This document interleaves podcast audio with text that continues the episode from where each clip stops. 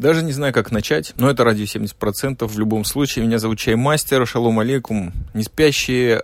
Все вот это вот то, что я пытаюсь сейчас сказать, это замять некое свое недоумение, непонимание и где-то даже страх. Потому что записываюсь я в каких-то совершенно... Впервые в жизни подкаст выходит из супер стерильных условий, единственное, что смущает, это вот видеокамера, которая явно охраняет тут вот это все богатство. Я нахожусь в студии. Здесь много букв БПМ.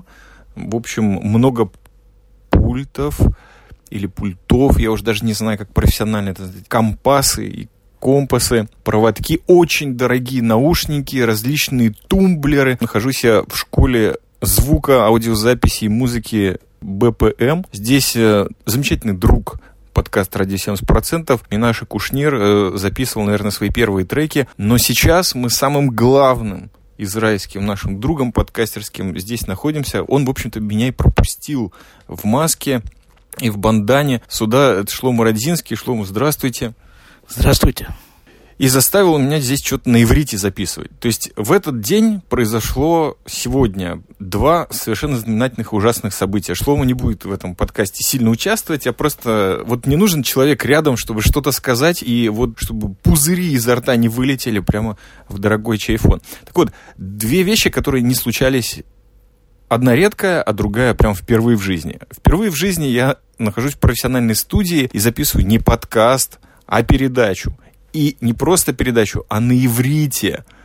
То есть я уже сколько лет бьюсь, так надо разработать какой-то момент, вот э, какая тема, то есть это уже не может быть ради 70%, здесь должно быть что-то все, очень сфокусированная тема, про пользовательский опыт, рассказы, анекдоты про евреев, про Израиль, все, но это должно быть одно, потому что это на иврите. И вот так вот это все не выходит.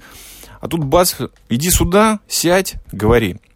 На одну единственную тему поспорил, я не был готов надеть на себя наушники. Вообще меня все здесь пугает, потому что стерильная атмосфера, здесь никто не орет, никто не пытается припарковаться у тебя на ногах, собаки не прыгают на тебя с балконами, мочаясь в воздухе. Триткаста нет, это не студия радио 70%, которая на самом деле просто элеваторная комната где-то там э, в Пятах. Тут все очень профессионально, все очень дорого. И вот это впервые в жизни. А второе, это то, что до студии я ехал на автобусе, на общественном транспорте, с забитым короной и всеми делами. И впервые за 4 месяца. То есть первый раз я выехал в самый пик короны, то есть вот в армию, в пустыню. И сегодня вот в эту студию, стерильность в этом. То есть вот из короны в стерильность. Мало того, для наших слушателей мы сейчас вот почему здесь Шлома находится, потому что он живой свидетель. Это очень важные два слова, должны понять. Шлома, вы можете узнать это из его подкастов, переболел короной. И он сидит, откроем, вот я не знаю, когда выйдет подкаст, но передо мной сидит человек, который переболел короной, он сидит без маски. И я, который еще, наверное, не переболел, но явно носитель. Да, еще раз можно? Вот, это был не, это был Шлома который не носитель, ну, не явный или еще не пробили меня. Да, кстати, у меня все вот эти вот определения моего места в телефоне выключены. Э, я знаю, что на самом деле нет, но вообще да. И вот мы сидим здесь, записываем на иврите, записываем на русском. Я уже там пять минут болтаю, не знаю что, и пытаюсь успокоиться, потому что все профессионально стерильно. Но с больным короной сижу в одном месте. Вот как это вот, вот несоединимое в Израиле. И я сейчас на иврите еще говорил час почти. То есть вот живой свидетель, подтвердите, пожалуйста. Час и одиннадцать минут. На профессиональном оборудовании. То есть вообще день безумный. И мне кажется, это что просто такой тест, который... Вообще передо мной огромное количество совершенно потрясающих микрофонов, пульт, тумблера, как я уже сказал, на всем этом можно записать мега, самый чистый, самый крутой подкаст ради 70%.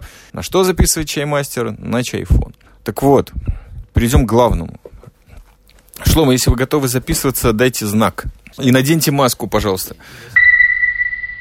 Прежде всего, я хочу заверить, уважаемые слушатели, все эти 4 месяца практически я работал над одним мега-выпуском «Радио 70%», который еще не вышел, но он значительно продвинулся. Дело в том, что вот, вот все это оборудование, которое меня сейчас окружает, мне бы дико вот понадобилось бы за это время, чтобы восстановить все, что там прогоркло, испортилось, недозаписалось, но я двигаюсь, я надеюсь, что этот выпуск выйдет до Нового года, который у нас на носу на следующей неделе, если кто не знает, Рош Шана. Вообще Новый год и Рош Шана две разные вещи, я всегда об этом говорил.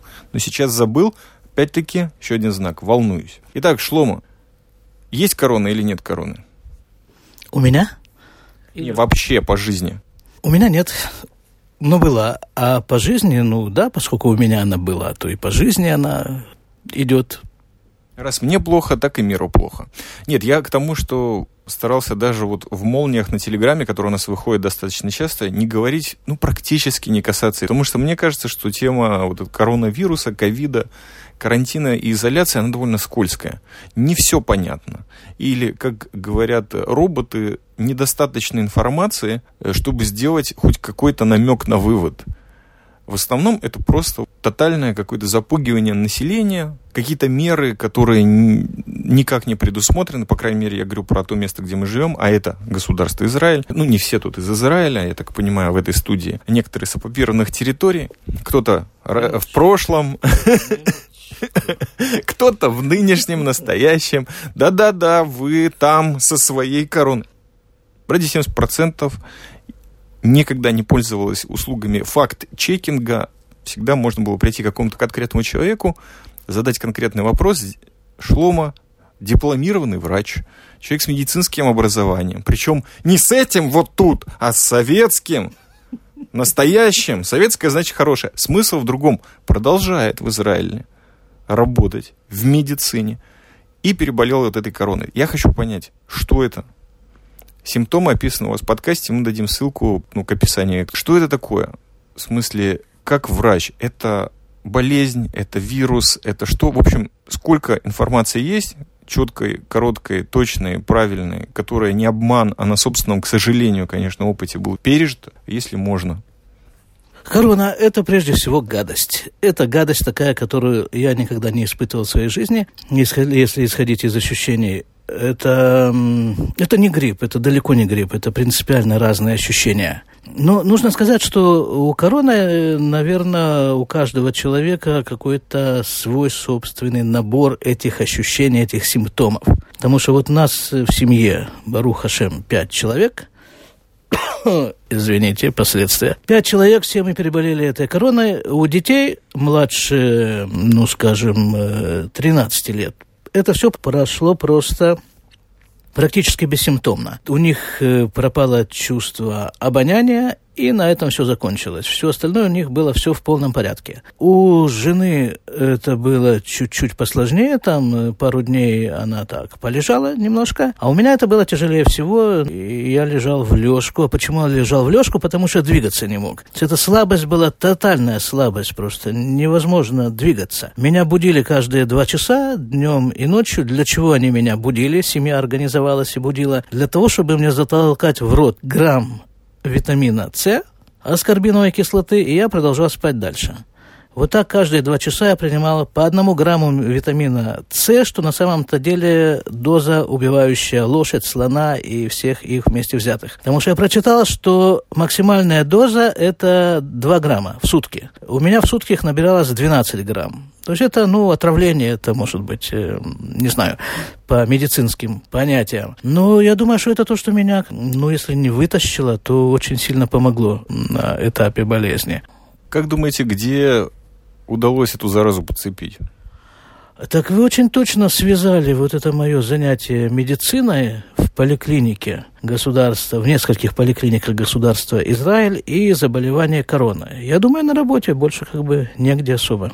Так там же, я помню, даже был записан замечательный выпуск, когда вы вообще при всем параде, то есть в этой замечательной штуке, то есть был забор у больных, ну, как сказать, на мазок, да, проверка, они больные или нет, но вы были прям в скафандре каком-то всем, как это проникло через вот эту оболочку. И когда готовишься к забору анализов на корону, одеваешь скафандр, там принимаешь все необходимые меры предосторожности, все это замечательно, оно не проникает. Я очень надеюсь, что оно проникло в меня не тогда. А когда просто рядовой рабочий день, там приходят люди, кашляющие на тебя, и с тем, чтобы ты им взял по поводу этого кашля э, анализ просто на ангину, нет ли у них там ангины, нет ли стриптокока в горле. А у тебя как раз в этот момент нет перчаток, потому что люди, которые занимаются обеспечением обеспечением перчаток, их не обеспечили. У тебя там еще чего-то нет. И ты голыми руками просто на пальцем лезешь ему практически в горло, наматываешь там все, что у него есть на этот палец, и делаешь таким образом анализ э, чуть ли не на вкус. Э, ну вот эта корона к тебе и приходит. Я так думаю. На самом-то деле, ну, нет никаких определенных э, доказательств, что я именно получил это таким образом. Просто это э, логические размышления на эту тему. Думаю, что это результат моей работы. Тогда вопрос такой. Для тех, кто еще не переболел или просто сидит дома уже сколько там, полгода, и от всего этого сохраняется, обливается спиртом, поджигает, э, не знаю, вокруг себя шалфей, например, свечки ароматические. То, что делают, то, что советуют различные источники информации по этому поводу. Что конкретно стоит делать, какие меры соблюдать, чтобы ну, не заболеть или хотя бы чтобы форма вот этого вируса, это вирус же, по идее, нет? Причем не активизировалась. А не знаю. Вот... Отличный вопрос. Ну, ответ, которого не ожидал никто.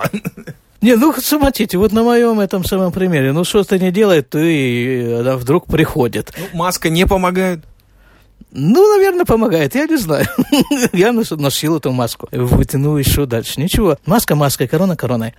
Опять-таки, исходя из своего опыта, сейчас самое замечательное состояние в моей жизни относительно короны. То есть я и переболел. Автоматически я не могу ей заразиться, я очень надеюсь, повторно. И плюс к этому я не могу ей заразить никого, потому что ее у меня нет. Секундочку, а если вы на меня, Шлума, сейчас дыхнете, то я, значит, тоже, наверное, не должен заразиться короной больше. Ну, есть же какие-то антитела, вот их можно дыханием передать? Антитела, находящиеся в крови, можно их, или их передать дыханием, но это должно... Харкнуть кровью.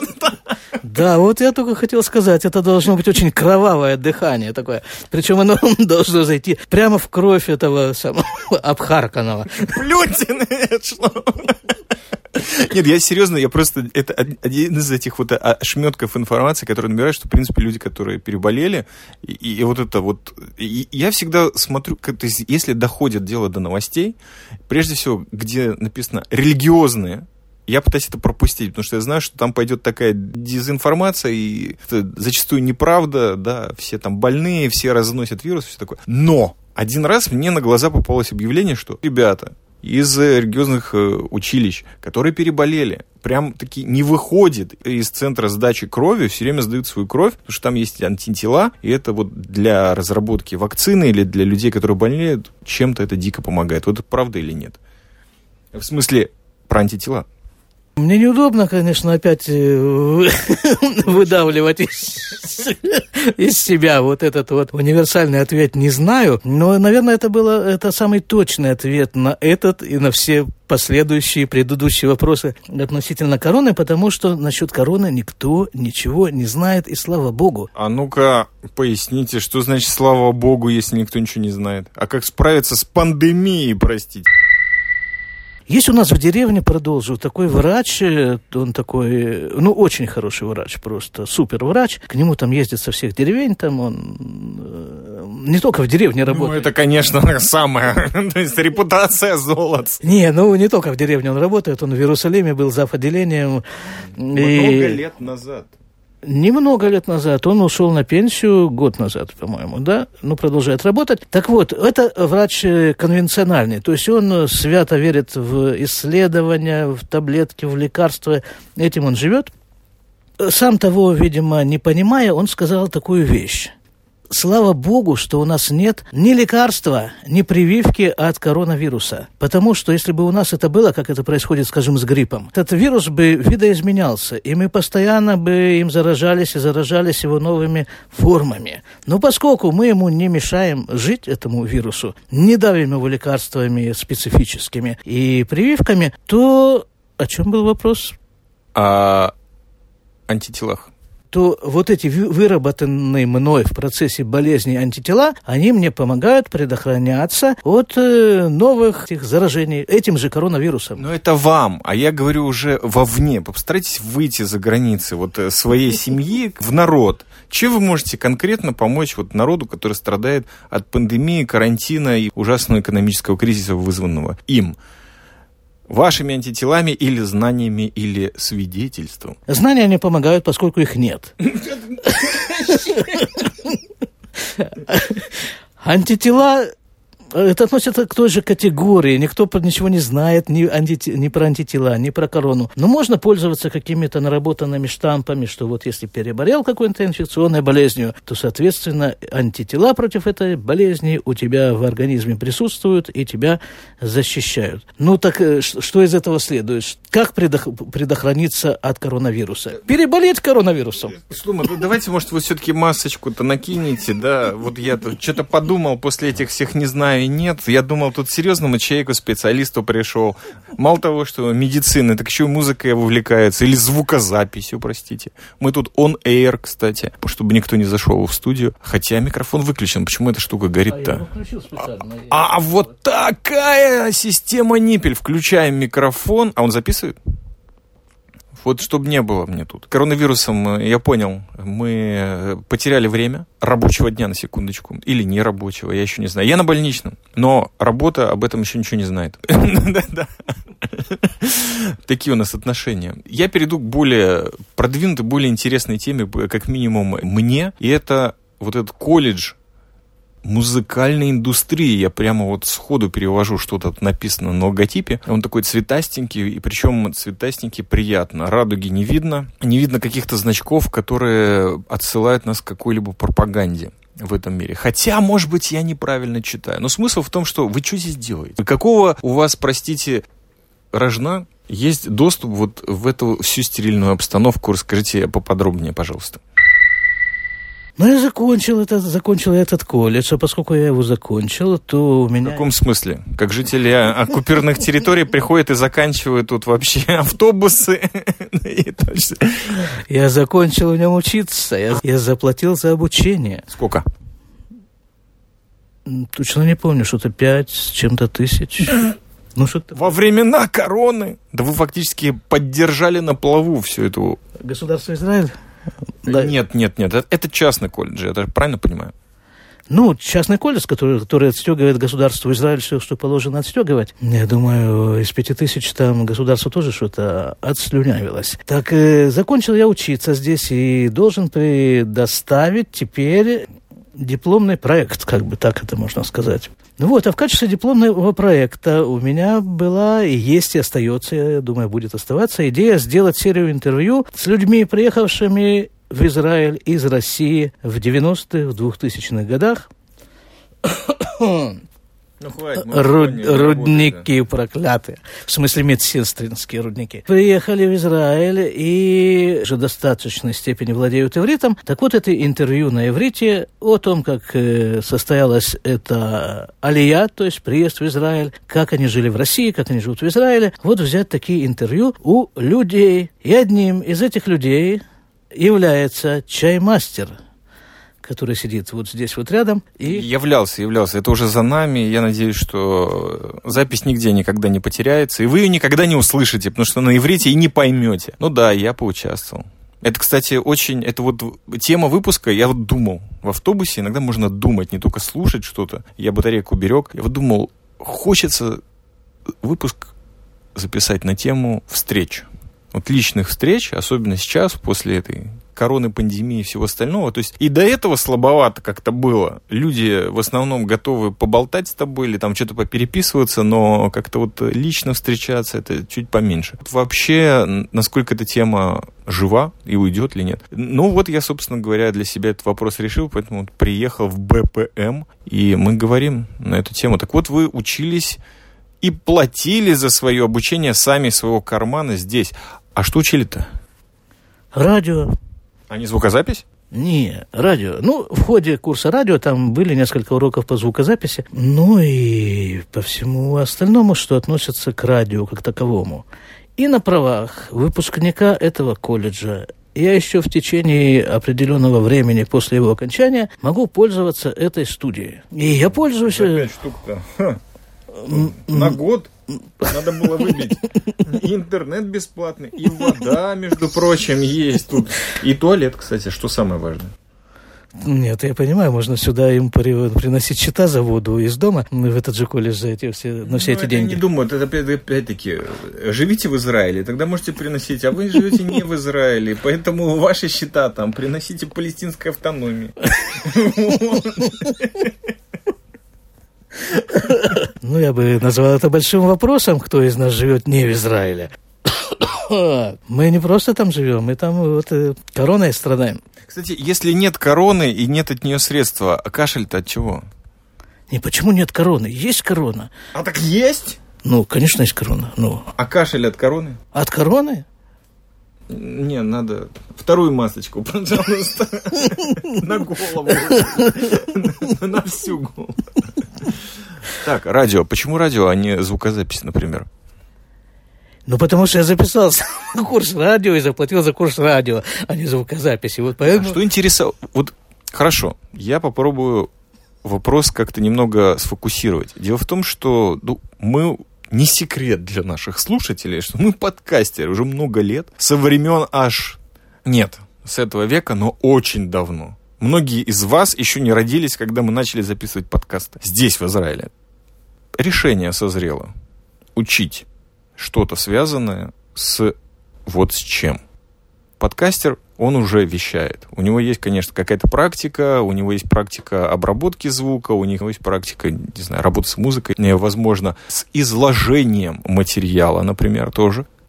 Вы решили собственного кармана положить деньги на стол и сказать, я хочу себе, пожалуйста, улучшенную версию знаний, вот какой-то вот такой-то области. Почему из, допустим, трех или четырех направлений выбрали именно радио? Потому что в курс радио органически вписывался курс, под курс как бы подкастинга. Мы этим тоже занимались. То есть подкастинг учат? Ну да. Угу. Потом всегда же хочется сделать лучше, и всегда есть вопросы по этому поводу. А как сделать лучше? Какую аппаратуру там лучше использовать, какие средства для обработки звука, как вообще этот звук извлекать и э, о чем этот звук должен говорить. Все это хочется улучшить, поэтому... Ему нужно для этого идти, опять-таки, платить деньги. Во-первых. Во-вторых, ехать из вот ваших краев в государство Израиль, причем в Тель-Авив, в, в оплот порока, Понятно, что здесь и храм звукозаписи и всего остального, но это оплот порока. В любом случае, здесь опасно появляться. Я, например, не люблю. Но ближе к теме.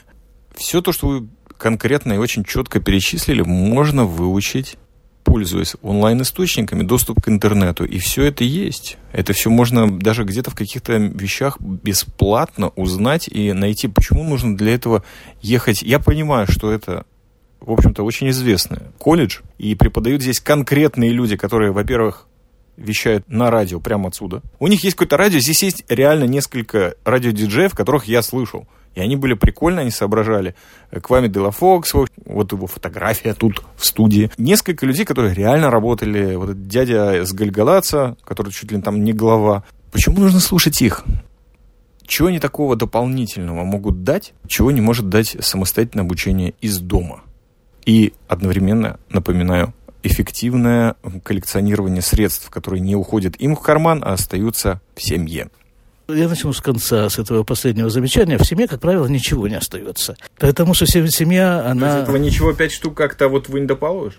И, ну, вот так получилось, да. Но перейду к первой части вопроса, почему нужно было идти сюда. Есть такая вещь. Вот когда сам этим занимаешься, сам делаешь, и самому себе кажешься как бы очень продвинутым в этом отношении человеком, то как бы варишься в собственном соку. И нету каких-то ориентиров.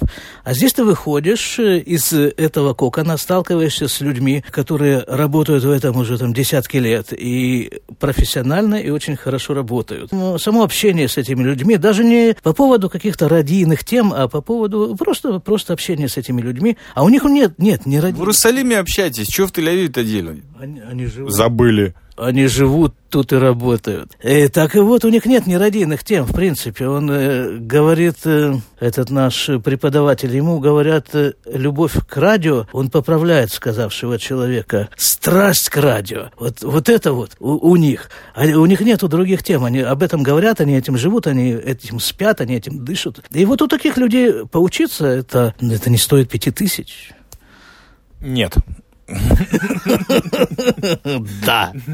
Как человек, который отрабатывает четко каждые 10 огород, в скобочках, э, копеек, ну, это очень много. Хотя, в принципе, на обучение... Нет, дело в том, что я вообще задумываюсь очень часто, то есть вся жизнь моя это бесконечный круговорот посмотреть в прошлое и сказать, ну где же я совершил там вот эту фатальную ошибку, которая донесла меня обратным колесом вот сюда. И я понимаю, что уже тогда, допустим, в 2000-х годах были реальные знаки. Если я не хочу быть врачом, что, как видите, не помогает, юристом, допустим, или там еще каким-то профессионалом, который сертифицируется государством, то, в общем-то, я все могу уже выучить сам вот что-то мне интересует, почему не пошел тем путем? Ну, я со своей стороны могу сказать, что я за свою профессию, по которой уже не работаю, заплатил гораздо больше. И гораздо больше времени жизни э, оно съело. Но э, я понял, да. За общество людей, профессионалов, в наше время нужно платить, судя по всему. Я правильно понял?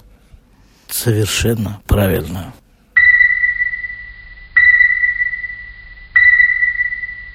Тогда, наверное, последний, один из предпоследних вопросов. Товар, который был получен за это время, сколько продолжалось обучение? Наверное, 4 месяца. То, что получено было, стоило тех денег или нет? Да, конечно, стоило. То есть еще бы доплатили? Да, я даже как-то сказал этому нашему преподавателю, а что так дешево берете-то?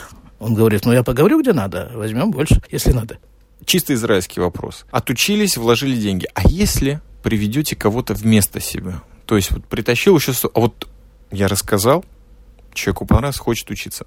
Скидку дают вам или мне, например, если я вдруг захочу и с ума сойду и приду сюда учиться скидку в виде еще полу...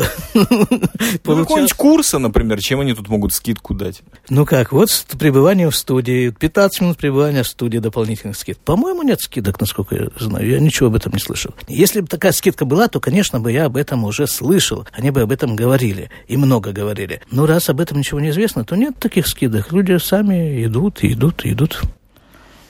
Понял. Вопрос такой. Из моего очень далекого прошлого я помню, что процесс образования, посвящения в любом его формате все-таки вещь довольно вдохновляющая. И зачастую ты учишь что-то очень конкретное, но параллельно удается зацепить какие-то темы, которые случайно приходят или в качестве каких-то вот проектов вдруг коснулся другой области, кроме радио. Было ли что-то, что удалось в течение обучения узнать может быть, выучить? Поскольку люди, которые преподают на этом курсе, целиком живут радио, чему-то научиться от них можно только радио. Просто вот как выглядит человек, жизнь которого целиком посвящена радио. Ужасно. Можно, Сужу по себе. Можно предполагать, что это ужасно. Но как вот реально с таким человеком столкнуться? Вот я столкнулся с такими людьми, и уже это само по себе является учебой. Тогда другой вопрос. Из далекого, опять-таки, древнего архи какого-то прошлого я слышал о том, что когда-то места обучения обладали такого рода репутацией, что, закончив это место, сразу же находил работу. То есть хотелось бы найти работу на радио, закончив прием, показав бумажку. Смотрите, я учился вот у таких-то корифеев радиовещания, которые живут радио. Возьмите меня сюда. На русскоязычное радио в Израиле, например. Или таких целей не стояло. Но, в принципе, какие-то были предложения по работе. Может быть. А вы отказались, сказали, не-не, секундочку, я не из Израиля, я не буду у вас работать. Ну, скажем так, в нашей группе нас было, сколько нас, пять? Сначала нас было больше, но потом из, из-за короны часть людей отпала. Осталось нас пять человек, а может быть даже и шесть. Из них вот один человек устроился на работу еще до окончания курса.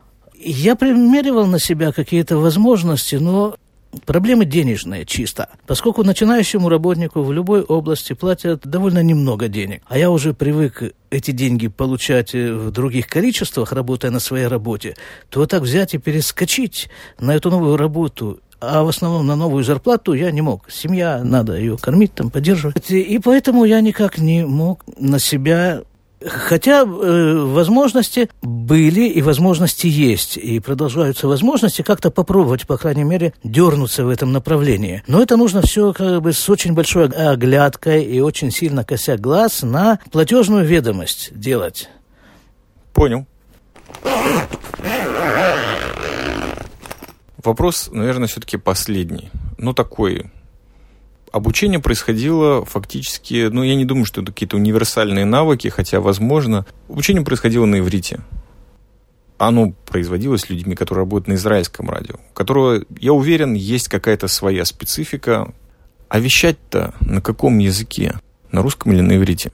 О, вот это как раз э, такой важный пункт. Где-то ближе к концу курса, когда зашла речь о дипломном проекте, э, у меня возникла такая мысль, что вот как бы, скажем так, вот русский акцент, да, на израильском радио, скажем. Есть такое правило, что любой недостаток или практически любой недостаток можно превратить в достоинство, потому что он является твоей универсальной особенностью, этот недостаток, больше ни у кого его нет. Скажем, русского, русский акцент есть у очень многих, но не, не все эти многие работают на ивритоязычном радио. Есть такие люди? Есть есть есть э, дикторы, ведущие радиопрограмм с совершенно отчетливым русским акцентом. Есть министры с отчетливым русским акцентом. У меня тут же возникла такая мысль, как можно этот мой русский акцент сделать достоинством. Очень просто. Нужно сделать какую-то программу, какую-то серию передач э, о каких-то э, русских темах. Но сделать ее на иврите как раз, чтобы заинтересовать ивритоговорящих людей вот этой вот темой, которая мне самому интересна. Алия, приезд евреев в Израиль в 90-х, 2000-х годах, и вот сейчас я и работаю с помощью чаймастера, в том числе над этой темой. Супер. Что-нибудь хотите спросить у чаймастера, как уже ведущий, дипломированный, без маски? Как рука. А вот благодаря руке я здесь, в этой студии. Ну что, подживает, наверное. Ожог первой степени, не четвертой. Я тоже почитал в интернете по этому поводу. Так что ну, надо уже после 30 лет жизни в Израиле понимать, где, собственно, Цимес, а где э, не он. А где кипяток? Ну да, это уже на своем, так сказать, опыте знаю. Спасибо, Шлом, огромное. Вам удачи какой бы карьере вы выбрали, у вас их много, судя по всему. Носите маску, пожалуйста, и будьте здоровы. Спасибо. Того же самого желаю всем слушателям, чаймастеру и вообще всему прогрессивному человечеству, чтобы мы все с вами были здоровы. Всем пока. Спасибо. С вами было радио 70% и в стиле джарок из суперстерильных условий э, Академии музыкальной индустрии БПМ. Umbuk lantai.